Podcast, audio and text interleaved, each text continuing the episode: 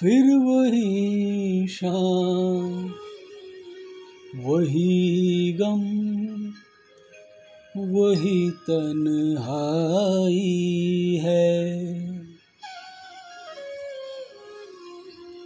दिल को समझाने तेरी याद चली आई है, फिर वही शाम वही गम, वही तन्हाई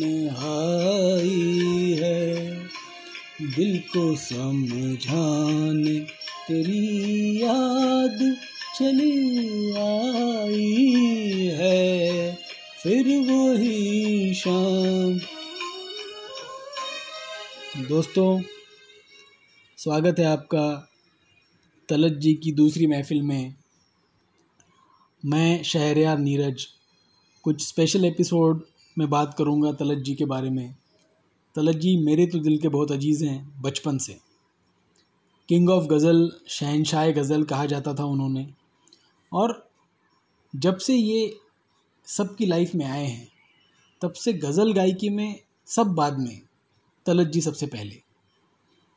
तलत जी का जन्म ट्वेंटी फोर्थ फेबररी 1924 लखनऊ में हुआ था। फ्लॉलेस गायकी ऐसी गायकी कि जिनमें कोई भी एक छोटा सा नुस्ख ना निकाल पाए। कुछ लोगों ने तो यहाँ तक कहा है कि तलत जी की आवाज़ में वो कपन है, वो सेंसेशन, वो फीलिंग है, कि जैसे पत्तों पे ओस जैसे बिखरती है तो जो आवाज़ आती है वो तलत जी के पास है। कायल हैं लोग इनके गज़ल गायकी की। तलत जी बचपन से ही गिफ्टेड थे। उनको अलग सेंस था गायकी का अलग अंडरस्टैंडिंग थी म्यूज़िक की। वो किसी म्यूज़िकल घराने में पैदा नहीं हुए।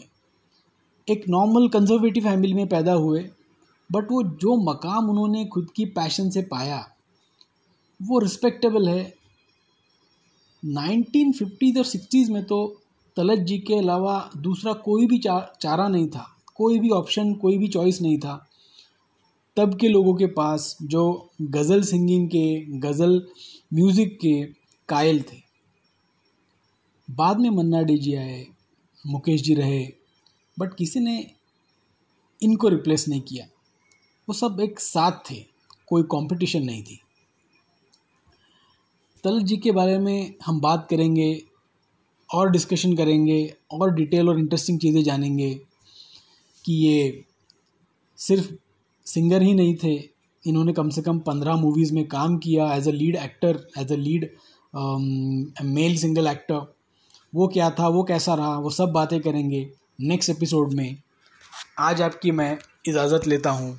मैं आपका शहर यार नीरज।